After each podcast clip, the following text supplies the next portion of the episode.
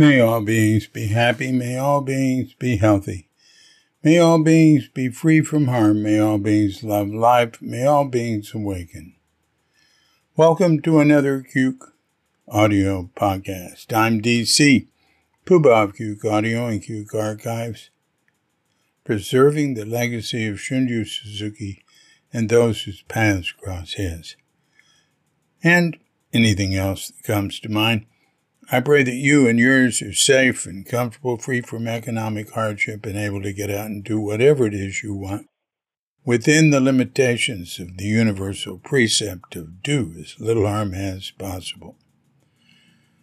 So today we have a guest, Laura Burges. That's Laura Burges, B U R G E S with one S, unlike the way it is frequently written erroneously. Laura, an old Zen student, friend, and uh, she has published a book. Uh, and uh, gee, I should have done this a little earlier, but I think uh, people are buying it anyway uh, because it's a good Christmas present. I bought two of them. I bought three of them. I bought uh, as I mentioned at, at, toward the end, uh, I bought one for a, a uh, four year old granddaughter in Oregon and one for a four year old granddaughter in uh, California. And I bought one for my ex, uh, Elin, who teaches very young children. And the name of uh, her book is Buddhist Stories for Kids. And they're uh, very creative, enjoyable, not sappy stories based on the Jataka tales, the tales of Buddha's past lives, but uh, in a creative way. Uh, so at the end of this podcast, she's going to read one and uh, it's it's really good. So as soon as we've had our pause to meditate, let's give Laura a call. So when you hear the bell, if you're of such a mind, hit pause and meditate or whatever for as long as you like.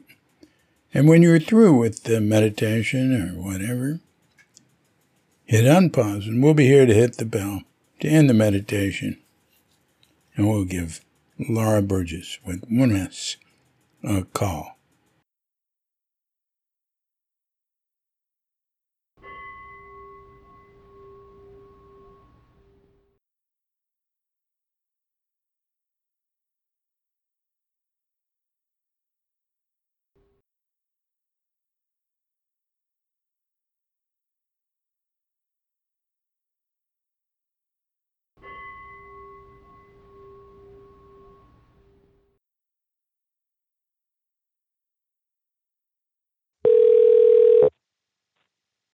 David.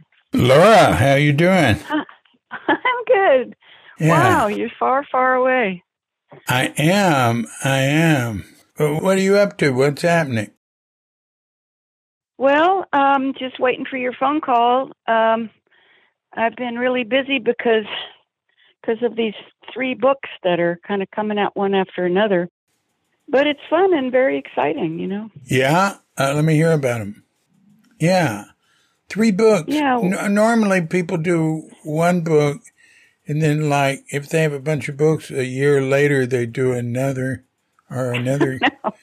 It, what, what what's this, this three books coming out one after another?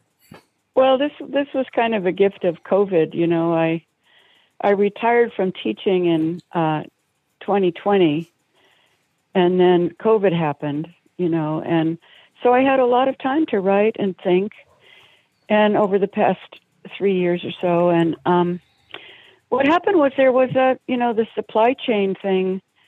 Uh, there was a paper shortage. So this first book, Buddhist Stories for Kids, which is coming out on December 6th, was supposed to come out in the spring, but uh, it got backed up because of this paper shortage. And then I wrote another book at Shambhala's request. Um, a book about Zen for kids, which at first I thought was a terrible idea because we don't really indoctrinate children into Zen.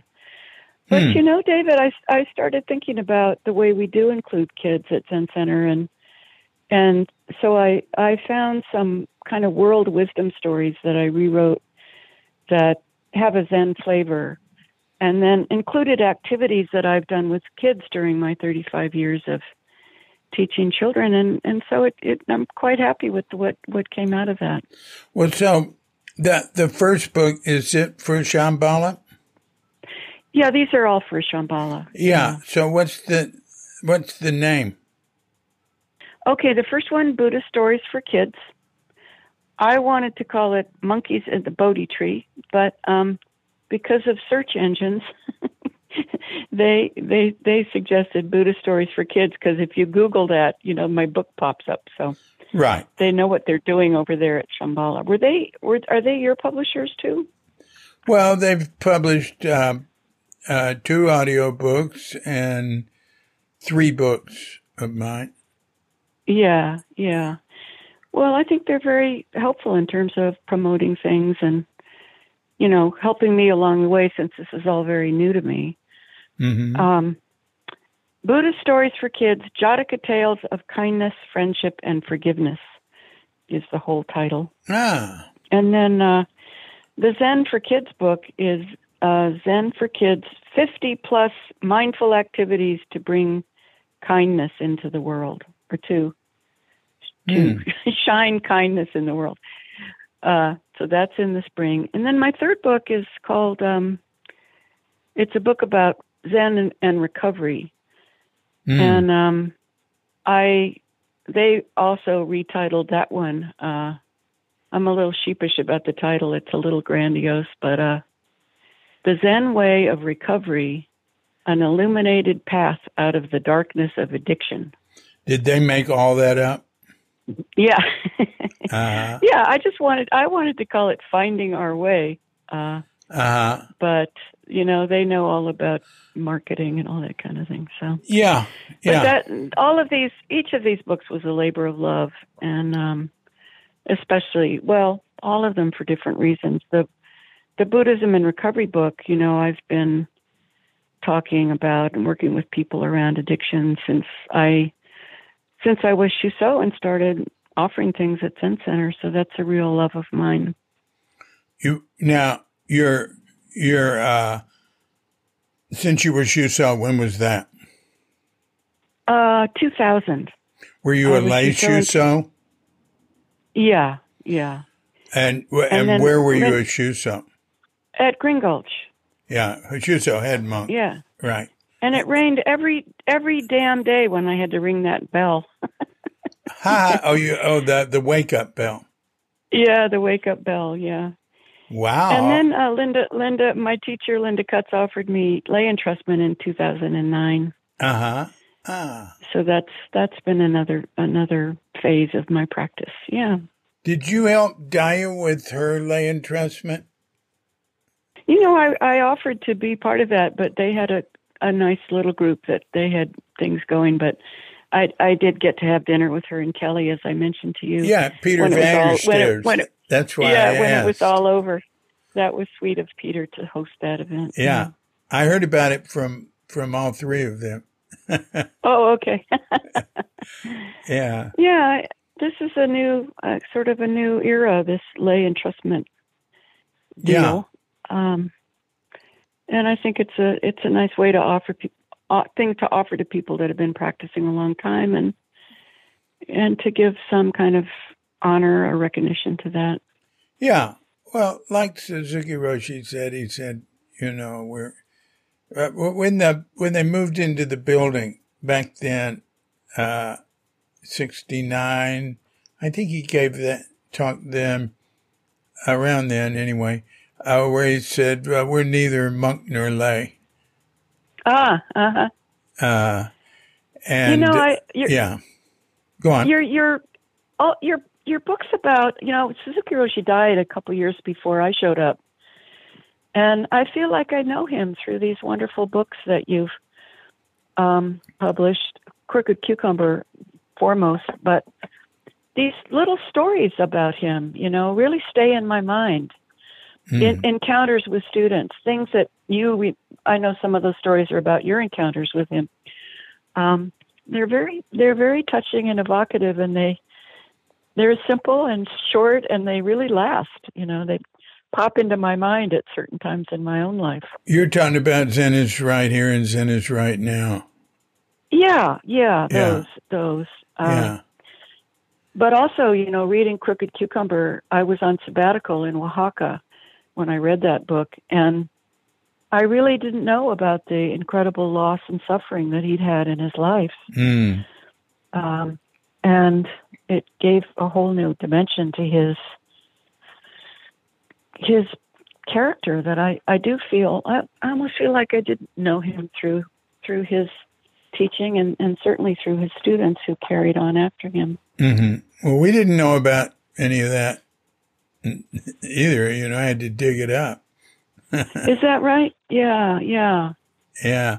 Um, there were a few people who knew. I mean, Japanese people knew, Uh huh. uh, because it was always, you know, in the gossip. I, I think Dick Baker had heard about it. Uh, but, um, Japanese people knew because it was big gossip in the Zen circles in Japan. You know, his wife had been murdered and, you know, they said, oh, he came to America out of shame because of his wife dying or, you know, that's typical. Or they'll say a priest came to America to escape scandal or in Japan or something. They- they- you know, uh, that, but with, with him, the, the, the gossip was, you know, to get away from the shame of his wife being murdered. Uh, um, but, That's uh, a very that's a very Japanese attitude, isn't it? Yeah. well, I don't Uh, know. the idea of There's- of of of faith, of faith, and Yeah, yeah, yeah, yeah, yeah, yeah. That could be. Uh, but you know, we tend to when we talk about each other, and uh, we tend to, you know, in general, people gossip and uh, certain certain ideas or um, pictures of people or why they did this or that or who they are get passed around. yeah, Uh, that's, to- that's, that's that's people for you, huh? Yeah, right. Um, so uh, now on the on the recovery, did did you get into uh, dealing with recovery because of other people's problems? Um, usually, when people are writing about or involved with recovery, they have their own story. Well, I came to Zen Center partly because I was so um, demoralized by my overuse of alcohol, and I and I stopped drinking when I came to Zen Center and practiced as if to save my head from fire, you know. Mm-hmm. uh, and and it it it was a wonderful way of life. I I plunged in and practiced, and I went to Tassajara very soon after I came to Zen Center. But after five years of not drinking, it started to creep back into my life, you know. And I um I realized, and I thought about some wonderful Buddhist teachers who had harmed or destroyed their communities because though they could sit for many hours at a time and and and give beautiful dharma talks they couldn't uh control their addictions you know and so i i just came to feel that buddhism didn't cure my alcoholism and that i needed to to find a recovery program that would um address it in a very direct way you know Yeah. And that was a that was the beginning of a real opening of my practice because I was hiding part of myself and I was holding I was holding at arm's length all the energy that you can use in your life when you confront your addiction and and turn around and help others you know it's Mm-hmm. it's a very it's a very vital and honest way of life that I discovered through recovery that I then, you know, brought into my Zen practice. So I see them as working together in my life, but because of that experience, I feel like recovery comes first. And then if I'm solid in my recovery, I can do other things with my life as well. Mm-hmm. mm-hmm. in, including practice Buddhism. So mm-hmm. that's that's my path, and I've I've wanted to write about it for a long time, and I I found a way that I could do it that I could reveal my own story and and then just share Buddhist teachings that have supported me in my own recovery, the precepts, of course, and and uh, paramitas, and looking at those things through the lens of recovery has been really helpful for me, and I think for other people too. Um, yeah, yeah, I find uh, uh, I'm sort of uh, married into uh, 12 step. uh, uh, and, uh, yeah, uh, I'm, I'm um, I call myself a, a friend of friends of Bill.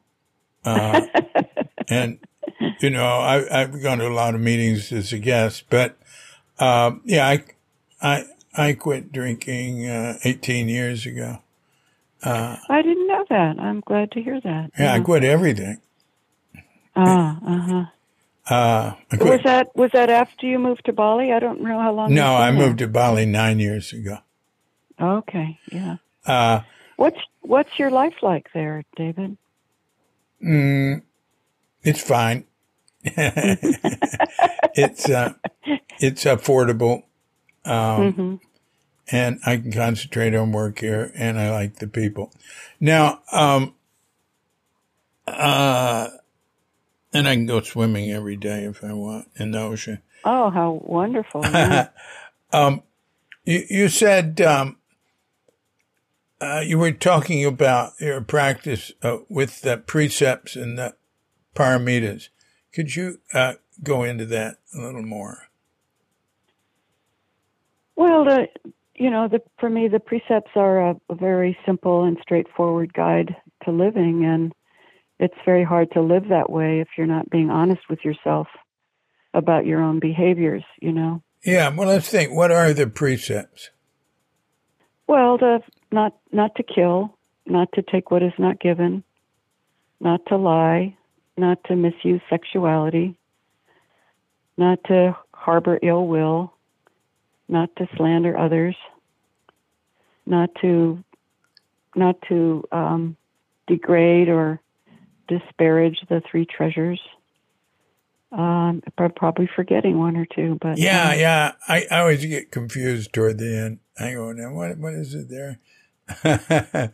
um, well, a lot of them have to do with speech. I think you uh-huh. know, not to lie, not to praise self at the expense of others, not yeah. to slander, and um, I think of speech as it, speech is sort of what connects our inner world to the outer world, and so we would do well to pay attention to what we what we say, and is it in alignment with our with our deeply held vows? You know. I agree with you. I think that's a really good point um, about you know, and, and then then yeah. then then these Buddhist stories for kids. Uh, you know, I wanted I, since I taught kids for for 35 years, I wanted to offer something back to them. You know, when I stopped teaching, and and I wanted to write stories that they're not heavily Buddhist; they're really animal fables. You know, I I read about a hundred of these Jataka tales, and then I chose I chose ten that I thought really could speak to kids if I wrote them that way. Um, you know those stories, David, and most of them the, ca- the characters are all male. Some of them are very punitive, so you know, I just I didn't want to give the message to kids that if you make a mistake, you're probably going to get poisoned or trampled by elephants. uh, which, you know, which is what sometimes that's the message in those stories. yeah, yeah. I'd rather tell kids it's okay to make mistakes if you learn from them. So I had so much fun writing those stories, and the very first one I wrote, which was um, about uh, the the king of the the king of the monkeys and the mango tree. I wrote that a very long time ago and it just tucked it away. And when Shambhala asked me to to write a book for kids, they asked for a writing sample, so I rewrote that story.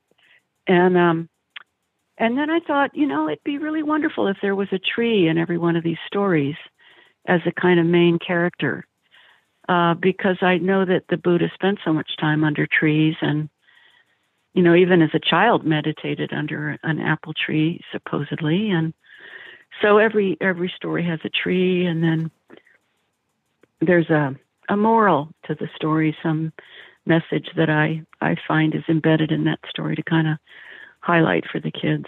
So, and I, I presented it to some children to read ahead of time, my little focus group. So I got their feedback about it. That was oh, really fun. Yeah. That's neat. Neat idea. um, how how did Shambhala come to? At, did they ask you to write all three books, or uh, how did this well, come about? Normally, publishers don't go asking people to write books. I know it. I know it. It was really it's kind of a wonderful serendipity. Um, Ivan Bercholz who you probably know, who I've I've worked with a lot on these books, uh, called Zen Center and asked if they knew anybody that had worked with children and had practiced for a long time and could write. And I'm very pleased that David Zimmerman thought of me and suggested me. And um, so Shambhala asked me to do a writing sample, and I, I rewrote this story about the Monkey King and sent it off to them. And I didn't hear from them and didn't hear from them. And one morning I get this phone call from Ivan, and he's in a meeting and he says, You know, we sent you a contract. You, you haven't signed it. Are, are you interested in this project? We're not sure. It it, it was in my uh, Hotmail junk folder. oh. I immediately got a Gmail account that day. Uh, I'm glad he thought to call me and ask me because that had gone astray, you know. Huh. So, um, yeah, so I worked closely with them with the book, and then oh, they had this fantastic um, illustrator, Sonali Zohra from she's a Bangladeshi artist, mm. and she just did. Did you get a copy of the book? I asked Shambhala to send you a PDF of it. Oh, I, I, I don't think they did. Oh, fooey. Okay. Well, I wanted you. Well, you can to... send me a PDF. Good Lord, don't you have I, one? I, I can do that. Yeah. Well, they have to do it, but. What do you mean they have to do it? Well, uh, they've they've asked me not to do that myself, but to let them do it. Oh, okay. For for licensing reasons or copyright or something or other. Yeah, yeah, yeah. I understand. It was after that book that they asked me to do another one, and it was kind of sweet. Ivan told me he threw all his publishing rules out the window because he told me exactly what you just said. That usually they they publish a book and see how it does before they offer another contract for another yeah. book. So I was yeah. very, very lucky about that. And then I suggested the Zen and Recovery book, and I was very happy that they took that on as well. Mm. So it's been very engrossing to do this. Mm. And I, um, you know, I contacted David Schneider in Germany, and we we went went back and forth about some of the activities he had done in the Shambhala community with kids. Oh, you know, so oh, that was that neat. was fun reconnecting with him. He sent me a picture of um, you and and Richard Baker and and and David Schneider together in Germany. Yeah, that was all... uh, seven and a half years ago. Uh, I went there for uh, uh, uh Richard's 80th birthday and the 20th anniversary of Johanneshof, their center there. And then uh, uh-huh. uh, David and Richard gave a workshop afterwards that I went to uh, because I was there. I was there for a month. It's the only time I've left Asia. So Richard Baker's 87, huh? Let's see. Uh, yeah, yeah, yeah. He's oh, doing okay. good too. He's doing good and his group is doing good. And Nicole Baden, uh, who's uh, his um, successor, uh, he has he has a number of Dharma heirs, but Nicole is his successor, and she's young and she is great. I love her, and I have a terrific podcast with her. Oh, wonderful! That's well, that's great. Yeah, yeah, and he's very happy with that and he's but he's never been able to stop. He's doing uh, you know, he's he's doing teachings, um, all sorts of stuff all the time, and you know, I relate to him quite a bit, and uh, yeah, I'm I'm really impressed with his uh, stamina. That's amazing. Yeah, I also uh, contacted Eric Larson and or maybe he tried to contact me. He was he was concerned about Silas Hoadley, uh, but we you know trying to reach Silas and people have had trouble getting a hold of him. But but Erik told me about being in the Zen Center library and Silas Hoadley taking a book off the shelf and it was it was Jataka Tales, and then this was on the phone. Then Eric. um, launched into one of these stories that I ended up putting in in my Zen Zen Zen for Kids book. It's uh, Prince Five Weapons, and that made a very deep impression on him, partly because of his closeness with Silas.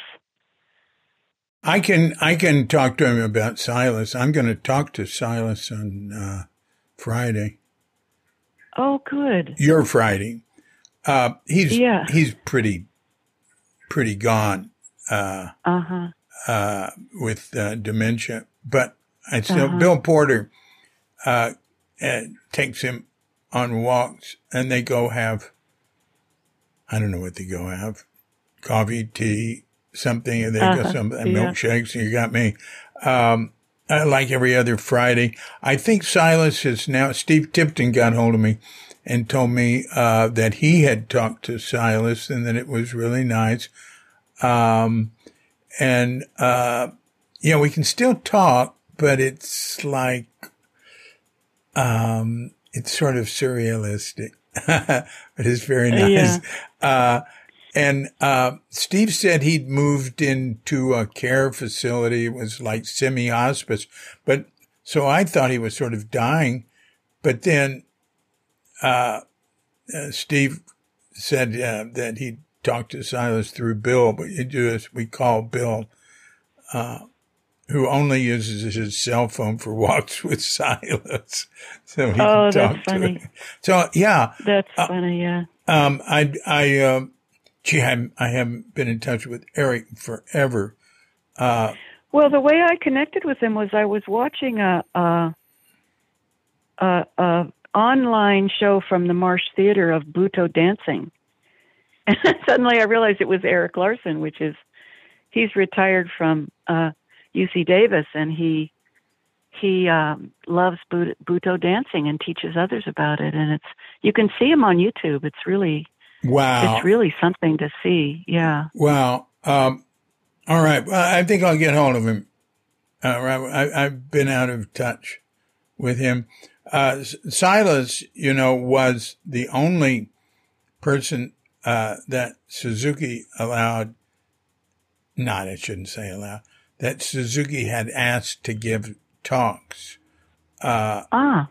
in in uh, the you know in the Buddha Hall in Zen Center, and uh, you know to, to, Suzuki it was sort of like uh, you know you have Dick and you have Silas, uh, and um, uh, it, you know he was you know when he was uh, on his way out, you know, before he died, you know, he said that to, oh, maybe Jerry Fuller. Uh, so, uh, Silas was very important to Suzuki, but, you know, once Dick became Abbot, um, there really wasn't room for Silas anymore. Uh, oh, yeah. their, their ways were just too, uh, they, they didn't har- harmonize really. As long as Suzuki was alive, there was room for both of them. But, you know, uh-huh. Silas moved on. And some people were uh, upset about that, but I don't know. I don't think everybody needs to stay. They should move out, you know? Uh, well, many people have. Now there are so many Zen centers around the country that were seeds from the San Francisco Zen Center, the, right. the branching stream sanghas. Right. Know. That's true but I think a lot of them are going to die out. Uh, tends to they tend to uh, uh, be mainly older people. Uh, oh yeah. Uh, uh, and um, but there there will be things that doesn't bother me. That's happening in Japan to a very large extent. I mean, things are changing, and I I just read today that uh, there there's moves in England to to disengage the uh, Church of England from uh, political uh, and uh, educational role in the government. I mean, the, the, bishops are in the, I don't know, House of Lords or House of Commons or, probably House of Lords. I don't know. And uh, uh, there's, uh, you know, Church of England teaches in public schools. And now England is no longer a majority Christian country. Uh, wow, I didn't know that. Yeah, it's 47%. Everything, everything I know about England, I learned by watching The Crown. right. They're 47% uh, Christian, like something like 38% no religion. And next is Muslim, but it's very low. It's like 6% Muslim, Hindu, Buddhist, other, you know. Uh, and um, um, you know, things will evolve. Uh, but, you know, what that runs into with me when we talk about the future is climate change. Uh, I don't, what do you think about climate change? Well, it's, it should, you know, it should be front page news every single day. And the results of it are there, even if people don't want to believe it's happening. But, you know, for me, a huge thing in the United States, and not very many people know this, twice as many people in our country kill themselves as are murdered. Uh-huh. Now that that sh- that should be front page news. That is an incredible public health issue, and of course, it's closely related to alcoholism and gun control because um, many people who kill themselves, a high percentage, are inebriated at the time, and they kill themselves with the gun they have in their home.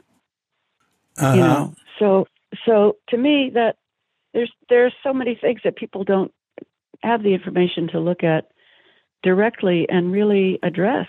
You know, it's very frustrating. Mm. I, have um, uh, thought, uh, uh, of course, about uh, you know the how dangerous it is to have a gun, uh, especially if you're subject to depression uh, Absolutely. or uh, yeah. have any uh, problem with impulse control. But uh, yeah. I've never thought about, and, and I've definitely thought about the um, relationship between alcohol and violence, which is unique, and, and no other yes. drug mm-hmm. compares uh, yeah, with true. that. Um, uh, you know, I asked a, a, friend of mine who was like a paramedic. What do you call them in an ambulance? You know? Yeah, a paramedic. Yeah. Yeah. And I said, uh, what percentage of the calls you go on there for domestic violence involve alcohol and uh, or violence and stuff? He said, all of them. Oh gosh, yeah. And I never thought though about a, an association between alcohol and suicide. It never occurred. Oh yeah, yeah. It's very very high correlation there. Yeah. I I looked into that when a friend of mine killed himself with a gun who was drunk, you know. And I thought I bet I bet this is very common. Mm. Much more common than people realize. Um, mm. as heartbreaking as heartbreaking as it is, you know. Mhm. We're talking you about recovery and how yeah, you got into that, right? And um, all right. Well, let's let's go further back. You uh, you came to Zen Center. You said in around seventy three. Seventy five. Seventy five. I certainly yeah. remember you. You lived across the street uh, forever. I did. From I did. Page and now Street. I've, I've been at yeah. Now I've been at three forty forever. Oh, oh, right next li- door. Did you live in three forty at some yes, point? Yes, yes, I. Yeah, yeah. Lived in three forty several times. Let's see. Is yeah, you know, I grew up in the East Bay, and um, we went to church growing up. We went to lots of different kinds of churches, finally landing on the Quakers. Mm. And I loved sitting in silence at Quaker meeting. Mm. And then I I wasn't so excited about people standing up and saying stuff like they do at Quaker meeting. So the next logical step was Zen practice, where you sit in silence. Mm. And um, my friend Debbie West grew up in Pleasant Hill as well, and she she was getting her MFA up in Davis, and I ran into her up there. We'd been best friends in fourth grade, and uh, she was sitting with a small group up there in Davis with, I think Lou, uh, I think Dan Welch was part of that group, and Mel Weitsman would come up. Ed Brown would come up sometimes for that group, and I was living not very far from Zen Center, so I started taking my riding my bike over to Zen Center to to sit zazen, Oh. and that's how I got my start. Yeah. Oh. I, actually, I'd come to evening zazen, and I'd usually wear paint spattered overalls because I was painting houses at the time, and um, I was I was at I wouldn't talk to anybody, and I was happy nobody talked to me. Uh, but I was at you know evening service used to be up in the Buddha Hall, and I was I was thinking maybe I should talk to somebody or find out more about all this. And Ed was the tanto then, Ed Brown, and he came up to me and said, "Do we have an appointment to talk?" I said, "No, but um, I would like to talk." And that that kind that was kind of a happy accident, or maybe he was tricking me into coming aboard. I don't know, but Mm. um, he told me he told me as the time I went to practice instruction with him, and he said, you know, it's great that you come to evening zazen, but if you if you were to come to morning zazen, it would change the things that you do the night before. Which I thought was a very very wise observation. Yes, that's a good point. Yeah. yeah. That sure happened to me. Yeah, so Zen Zen really I was really ready for it. Um, Yeah. I needed a big dramatic change in my life and and I loved I really took to practice and I loved I have a theater background and I love the kind of theater of of Zen practice, the drums and the chanting and the you know, all of all of that ritual doesn't never turned me off at all. I always loved it. Mm. Mm. And uh, uh, how old were you when you came? I was 25 years old. 25 and 75. You're born in 1950. So 40 December of 49. Yeah, Oh. I'll be 73. I'll be 73 in uh, this coming month. Oh, oh goodness. Um, well, um, so what happened? You you came. So how did things progress? There you are in '75. Uh, you were sitting. You said you didn't talk to people. I I never thought it. I always thought of you as sort of friendly. Uh, I was very shy though, and and I was very reluctant about the. There, you know, there were a lot of cults around then, the uh-huh. Moonies, and and if people had thrown their arms around me, and invited me to dinner, I would have been very suspicious. Yes. So okay. There I- you go. Yeah. yeah, I needed a little bit of space to figure out what where I was, and then I really did long for a community. So that was part of what attracted me to Zen Center. hmm And um, yeah, I went to Tassajara very soon, and I loved the rigor of that life, and you know, being uh, taking a break from American popular culture and finding myself in this little mountain village with very little electricity and no telephone to speak of, and you know, it was it was a wonderful. I feel very very grateful that I got to have that experience and that so many of us have had that experience at Tassajara. Yeah. And then, um, you know, I met my husband, Michael Ray, there, and we oh, had Nova. right. Right. And we moved back to the city. And then, you know, it turned out we didn't know each other that well just based on our Tassajara experience. You know, it, it, I think this happened to some couples at Zen Center that they felt they were, it was meant to be because they'd found themselves through practice, but maybe in the real world it doesn't um, work out so well. So Hmm. um, we broke up, but I I ended up working at Smith and Hawken, and I was at Smith and Hawken when everything fell apart. So wait a minute, that's um, eight years later. Yeah, when we came back from Zen Center, I from Tassajara, I did a lot of different kinds of jobs, but I did end up working at Smith and Hawken, and I was there when the apocalypse occurred, and uh, I kept on there though. But I, after being at Smith and Hawken for a year and a half, I I had taught in the one room schoolhouse at at Tassajara when we had families come down for a year. Mm-hmm. And I had a little classroom there. There was a little preschool, and then I taught the elementary school kids, just a handful. And then later, when I was looking for a school for my daughter Nova, I was standing in the hallway of New Traditions Elementary, and I, I really felt this calling. I felt this opening that I could teach kids the rest of my life and never get to the bottom of it. And uh, so I went back to school, and I got my credential, and I taught kids for 35 years. You know, third grade the whole time, pretty much. Oh, really? Really? Really? Oh, And I- that's great. I taught at the San Francisco school, and I think your sister had something to do with that school. Yes, she did. Um, the San Francisco school was started by Jenny Baker and Yvonne Rand and Renee Luby. Yeah, yeah. Uh, and uh, actually, I w- went out there with, I don't know who, Yvonne took me, uh, I guess, uh, you know, looking at the building out there by Silver exit on the yeah, yeah. freeway. Yeah. Is it still there? Oh, yeah. Oh my God. And it was uh, sort of Montessori. It wasn't hardcore Montessori. That's a good way to describe it.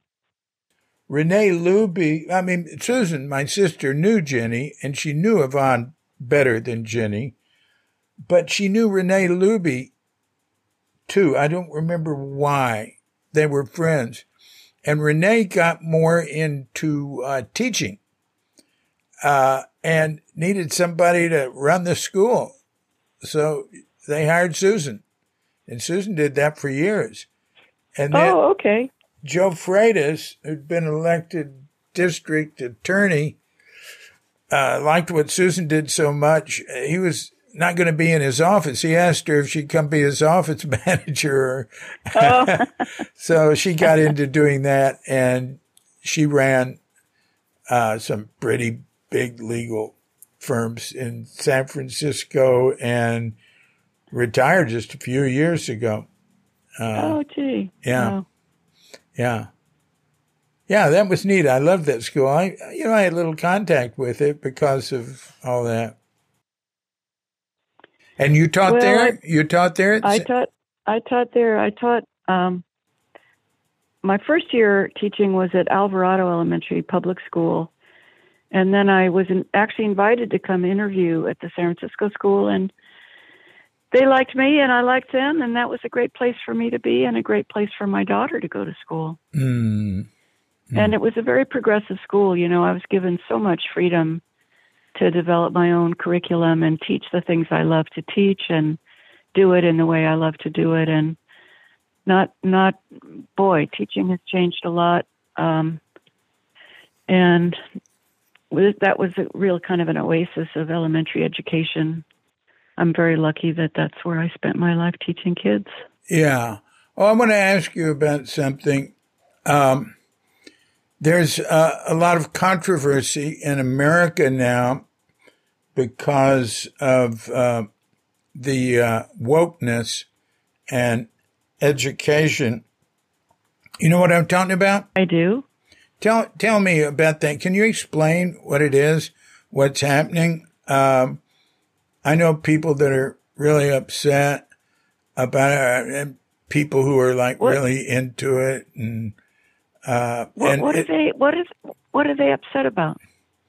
oh, uh, bringing up topics around sexuality to, to kids when they feel they're too young, and uh, uh, there there's people who feel like, uh, well, like uh, Kelly, you know, my son Kelly, who you had dinner with, he said Yeah. up in Spokane, he finds so many of the the uh, kids uh, of uh, you know, progressive people are all disturbed, wondering what sex they are, and you know, th- thinking about gender issues and uh, that sort of thing. Uh huh. And uh, you know, he said, uh, you know, the more conservative people he knows uh, who aren't into that, uh, uh, and uh, the, their kids tend tend to be more, you know, and the Christian kids, you know, tend to be more uh, just like normal kids and sort of, uh, you know, nice to relate to. Don't don't seem to be uh, all uh, disturbed and stuff. Uh, and I, one thing I said to him then was, um, uh, yeah, people who have all the answers, tend to, you know, be more, uh, more satisfied with everything. right? Uh, yeah, yeah, And, and, um, I told him I took a, a, a very powerful psychic I knew that I, I, set up a workshop at Green Gulch with back in the mm, mm, 80, 85, I think. Uh, and, uh, you know, it, I'd known him since, since I'd met Suzuki. He was an old guy. And, and you know, I just went walking around with him and I, I introduced him to a couple of people, but maybe we were walking, we walked down the fields and he said, uh, these people here, they're, they're, uh, the people they're they're on a good path. I said, uh, "Why do you say that?" He said, "Because they're disturbed." uh, he said, uh, "You know, like you take somebody that grew up uh, being a fundamentalist, uh, Muslim, Christian, into anything, they're not disturbed. They know." You know. Yeah, they know all. They know all the answers. So anyway, I, I wonder, uh, see, where I live in Bali, that we don't have that sort of problem. People are pretty, they know who they are. They know what they're, you know, I don't know. Everything's sort of peaceful and copacetic. And that's true with the Muslims well, and the Hindus. Uh, well, that sounds lovely. Uh, there's so much discord in our country and so much demonizing of the other. I think this controversy over wokeness is probably much ado about nothing. Um, I don't know what the appropriate age is to suggest to kids that they might want to change their pronouns, but uh, I don't think that has to happen very young. You know, I think that that kind of identity issue probably comes up a little bit later in your life. Yeah. Um, but well, um, I wouldn't suggest I to anybody they ought to think about anything. I would tell them, uh, you know what my mother did with me, I think was great. My father died when I was 11. My mother made it very clear to me that there are gay people in the world and that that's normal. So, uh-huh. uh, it didn't have anything to do with me. It's, and I was around, uh, uh, gay people uh, gay men was much more obvious uh, because she was involved with the arts and uh, opera and stuff, and uh, you know, uh, I the, the the guy who ran the local theater, he and he and four other men lived next door to my grandmother, and I was just I don't know, I was used to that, and uh, but um, I th- I think letting people know that there's various, various uh, different types of people, you know, and all that's okay. I think that's a very good message, you know. Yeah. But uh, you say it's much ado about nothing. I tend to think that. I mean, uh, well, what I what I mean by that is now D- Rick DeSantis, you know, is very vocal about we're not woke in uh, in uh, Florida. Yeah, he's trying to make We're it illegal. He he tried to make it is, illegal to is, talk about it. it's it's like saying we're we're not in favor of opening our eyes and seeing things in the world. Being woke just means being aware and being sensitive and being open to difference and diversity. and so it to me it's it's quite ridiculous when somebody very vocally comes out against that. Uh, maybe you can go too far with some of that kind of progressive education, and I don't know. I I certainly try to have my classroom be an open place where, you know, at the San Francisco school there were many gay families there because uh, the school was very open to that. And if somebody used gay as a pejorative in my class, I would stop everything and say, someone just used that word like it's an insult, but raise your hand if you love somebody who's gay. Yeah. You know, and that that would be it was as simple as that, you know. Yeah. Um, that was true in my so, house too. Anybody yeah. that said any, any, you couldn't say anything homophobic or racist. Uh, That's we, terrific. You grew up in Texas, right? Yeah. Uh, nobody, nobody I knew said racist things. Anyway, I, mm-hmm. I, I mm-hmm. knew plenty of other people who did, but mainly that wasn't the problem. Uh, like we didn't use the no, nobody I knew used the N word. I knew I knew kids in other schools that did. My but my old public high school, we'd never hear that.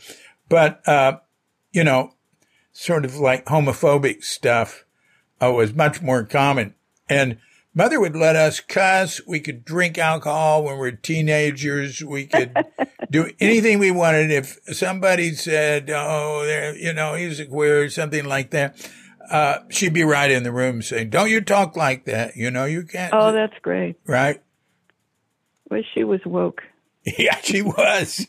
she, but she was tolerant and open. Yeah. Well, that, do, do you think that that how did you come to Buddhist practice? No, I'm not going to get into that. We're talking about you and, I, and other no, subjects. Because I, I, I wondered if your mother, you know, being that open-minded was had any influence on you and my father more your spiritual path yeah my my father was the guru of our family uh, oh sort of uh, new thought christianity uh, which was you know out of emerson and thoreau and uh, like church of religious science uh, christian science um, all that mind only i call it mind only christianity uh, ah and, uh, but anyway, um, yeah, I just wonder what's happening there. Well, you know, I have a friend here. He's, he's, uh, but he's, uh, you know, I just tell him that, you know, he's brainwashed by fa- fascist propaganda. Uh, I can al- always know what, what the latest outrage of the day on Fox News is by what he's concerned about. Oh and, boy! And he was really into their, their this gay pride has gone too far. He said, uh, you know, they used to be they used to be more, you know, more low key. And I said, yeah, that's what they used to say about black people in the South. I said, yeah, but they're getting uppity now. Uh, and uh, and he'd say, uh, yeah, these gay pride parades. He said they're grooming children to be. I said, you, you know, I, you said you, you shouldn't take five year olds and see people twerking their butts. And I said, I've taken my five year olds to gay parades. We love them. They're great. They're all, you know, people are having fun. There's music. There's food. I said, you know who I wouldn't want a five year old to be around is you. yeah. I said, man, man, you're, you're letting all this, this, uh, you know, distortion and everything, you know, uh, take over your mind. Well, anyway.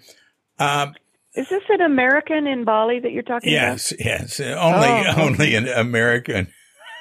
Uh-huh. Maybe some Europeans, but much more. This is an American thing. Uh, yeah. So, um, anyway, uh, I didn't want to go on too long about that, but I thought you might have run into some of that uh, where it's controversial in America. Hmm. Oh boy, yeah, yeah. Oh, so um, all right. Now, um, uh, so you, you you were at Zen Center in '75.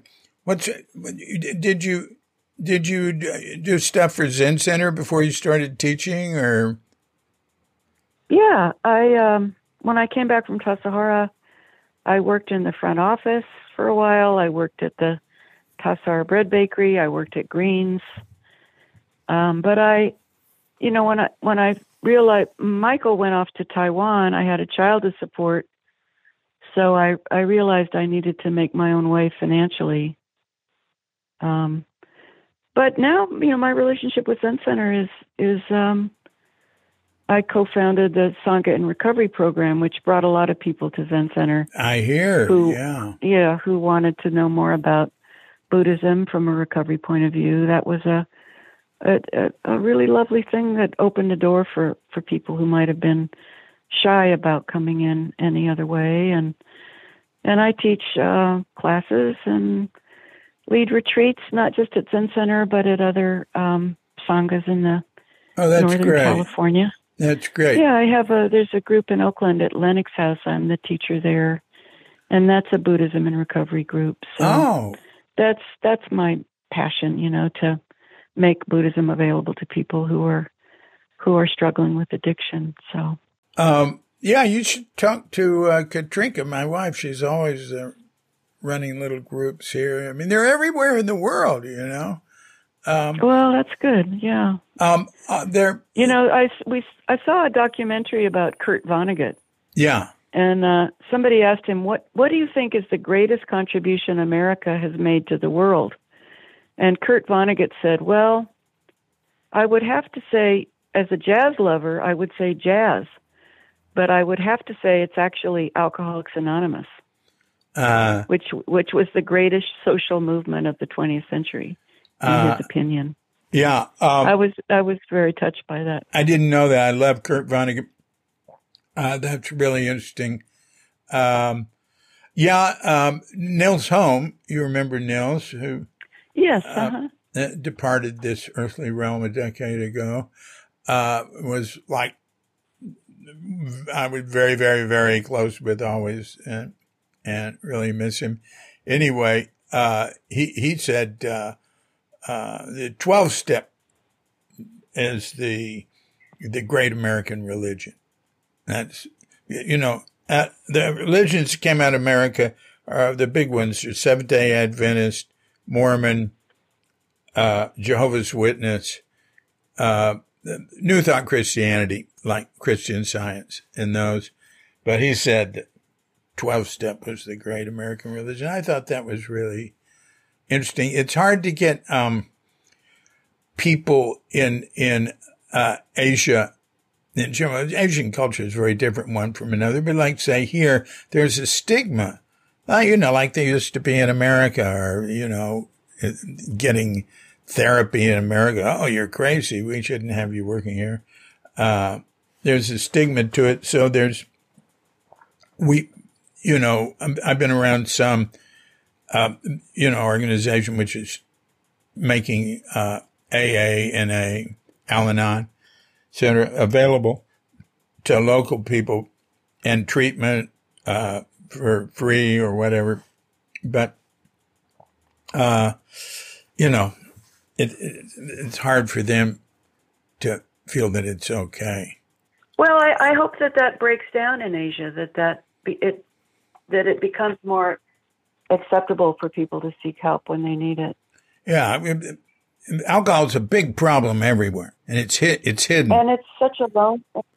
It's such a lonely, such a lonely disease, and it it yeah. has such repercussions on family and you know. So I, I I would hope that Asia would open up to that, but I I know that there are recovery, different forms of recovery all over the world, which is yeah which is a good a good sign for the future, I think. Yeah. Um, hey, I wanted to say one thing. Michael Wright was in Taiwan in 1986, right? That sounds right. Yeah. I saw him there. You did? Yeah, I went to visit Elin.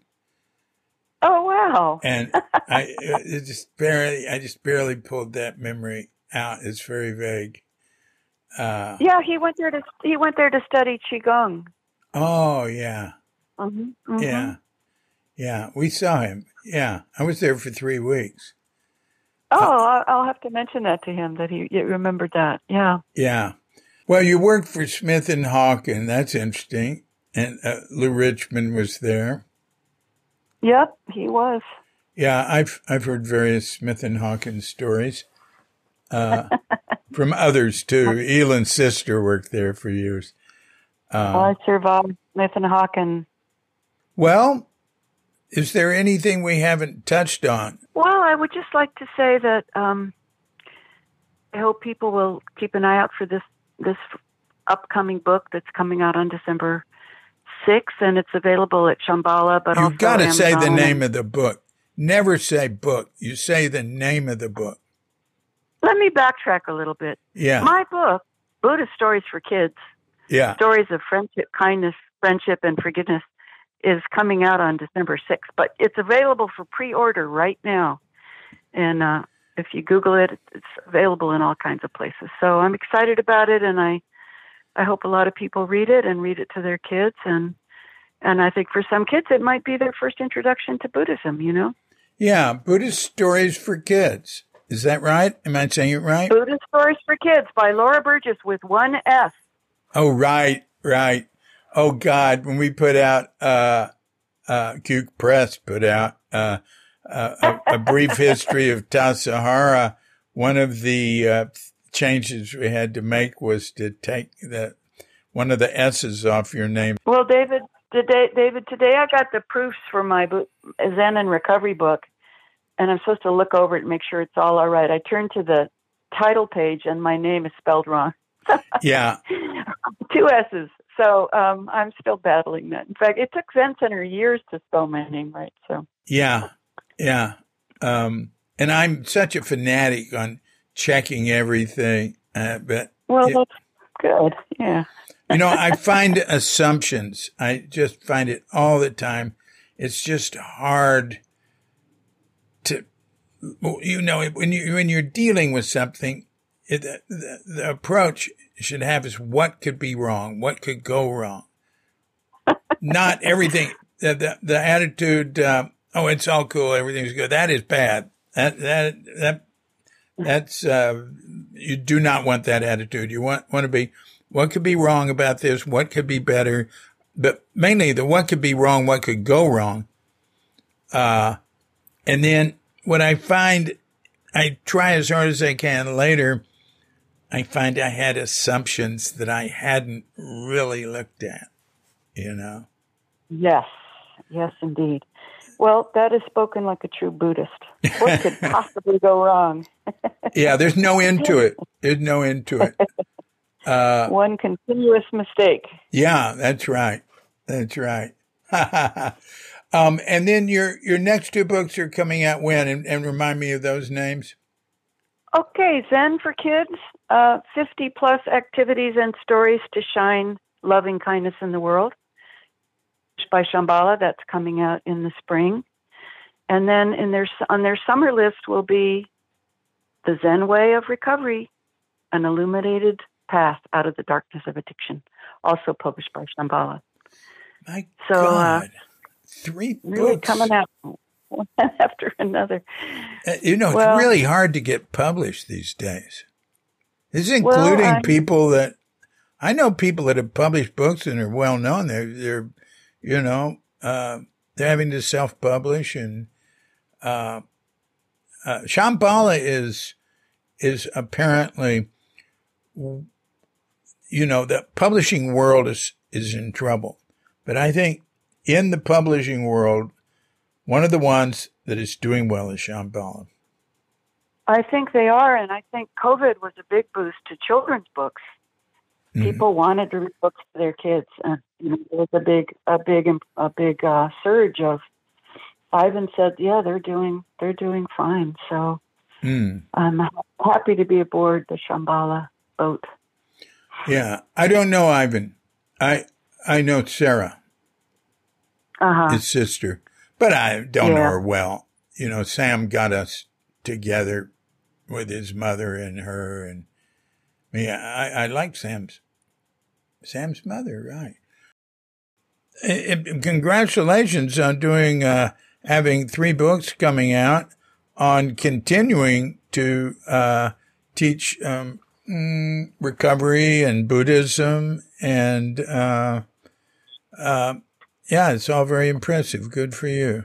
And um, well, thanks, David, and I I really appreciate your interest in the books and the chance to talk about this and many other topics that we covered tonight. Yeah, it was fun. Talk- it was really fun talking to you. Yeah, good talking to you too. And uh, and the, the, way the way that you you keep uh, our memories of Suzuki Roshi alive, and and the way that you keep our widespread Zen Center community connected, you know, all over the world is really f- phenomenal. So thank you for that. Uh, my pleasure. My pleasure. Yeah, I enjoy doing that. And uh, why don't you read one of your stories from? Uh, oh, remind me of the name of the book. Buddhist Stories for Kids. Buddhist Stories for Kids. Good. By Laura Burges. All right. Yeah, David, I thought this first story would be a good one because uh, I think it's a good example of how I worked with these Jataka tales. This was just a very kind of sketchy story about a male teacher and his male students. And uh, there's a message in the story. So, to make it more accessible to kids, I transformed it into a story about a mother monkey and her children, uh, but still conveying the same message of the original story. So, uh, yeah, so it's called The Monkeys and the Bodhi Tree. Long ago, in another place and time, there lived a wise monkey mother. She and her many children made their home in the branches of the Bodhi tree, where many years later the Buddha would take his seat and awaken to the truths of this life. This wise monkey had many children. She couldn't say how many because they would never sit still long enough for her to count them. Hmm. One day, as they played in the great tree, swinging from branch to branch among the heart shaped leaves, she decided it was time to teach them a lesson. My children, she called to them, I am not getting any younger, and neither are you. It is time I told you about the ways of the world so that you can start to take care of your old mother and to take care of yourselves when the time comes. The young mother, the young monkeys turned their little faces to listen to her. Let me ask you something, my children. Why should we work so hard to gather fruit from the trees of the forest? Our neighbors get up at dawn to gather fruit. Why don't we sleep a little later and gather our fruit from them? I have seen humans take things from one another. All you need to do is hide behind a tree when you see another monkey coming with his arms full of fruit. Jump out from behind the tree, take him by surprise, and bring the fruit back here to share with your family. But, Mother, what if we get caught? asked one of the older children. Just be sure to do it when no one is looking, replied their mother, and wear a mask so you won't be recognized. This sounded like great fun, a new adventure for the mischievous monkeys, and right away they scampered down to the ground and scattered into the forest to gather broad leaves to make masks that would cover their faces. Only one little monkey, the youngest, stayed behind. What is it, my child?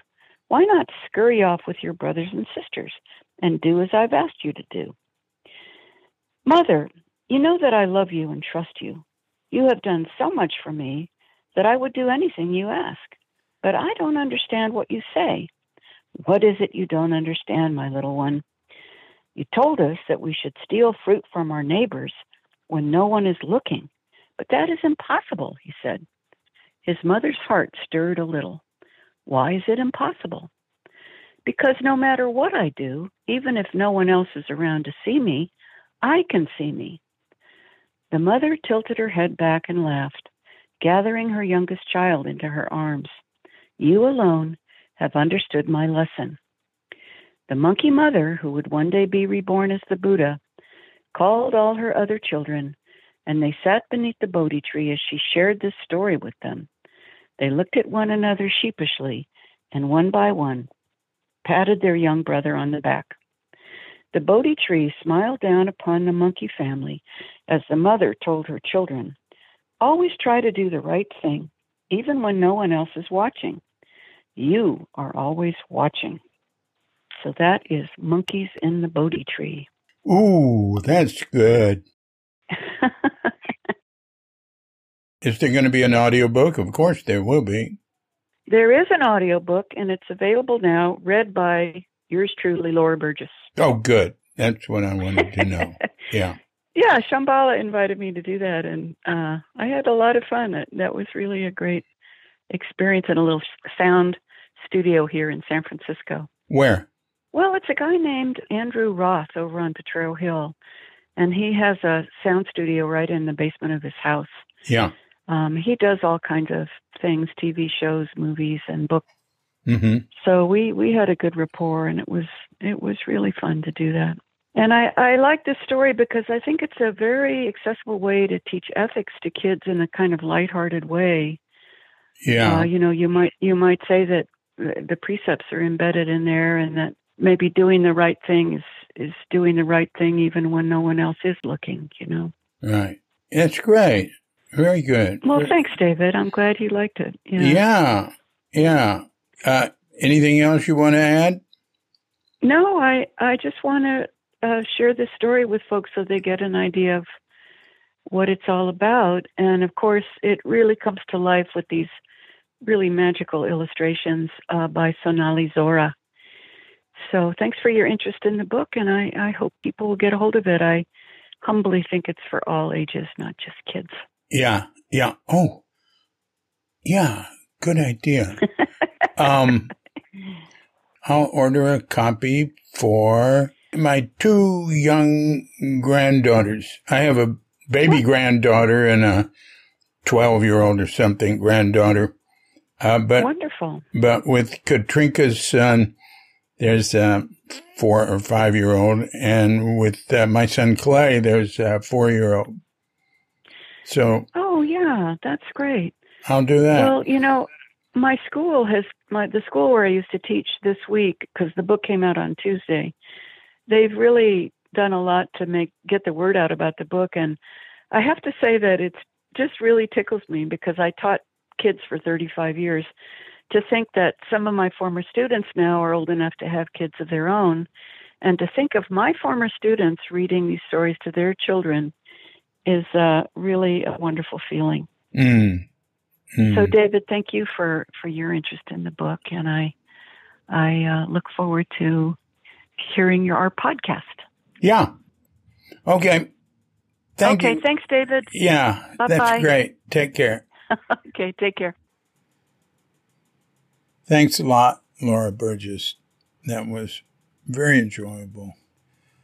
Uh, and, you know, I didn't mention your other two books that are coming out up front, but um, uh, we'll uh, we'll get to them later when they come out. Okay. This has been a Cuke Audio podcast. I'm DC Poobah of Cuke Audio and Cuke Archives, coming to you from Sleepy Sonora with Doggett Bandita, Feline Cuchita, Guest Doggett, Boombita, and dear lovely Katrinka and we're wishing you and yours and all of us a grand awakening.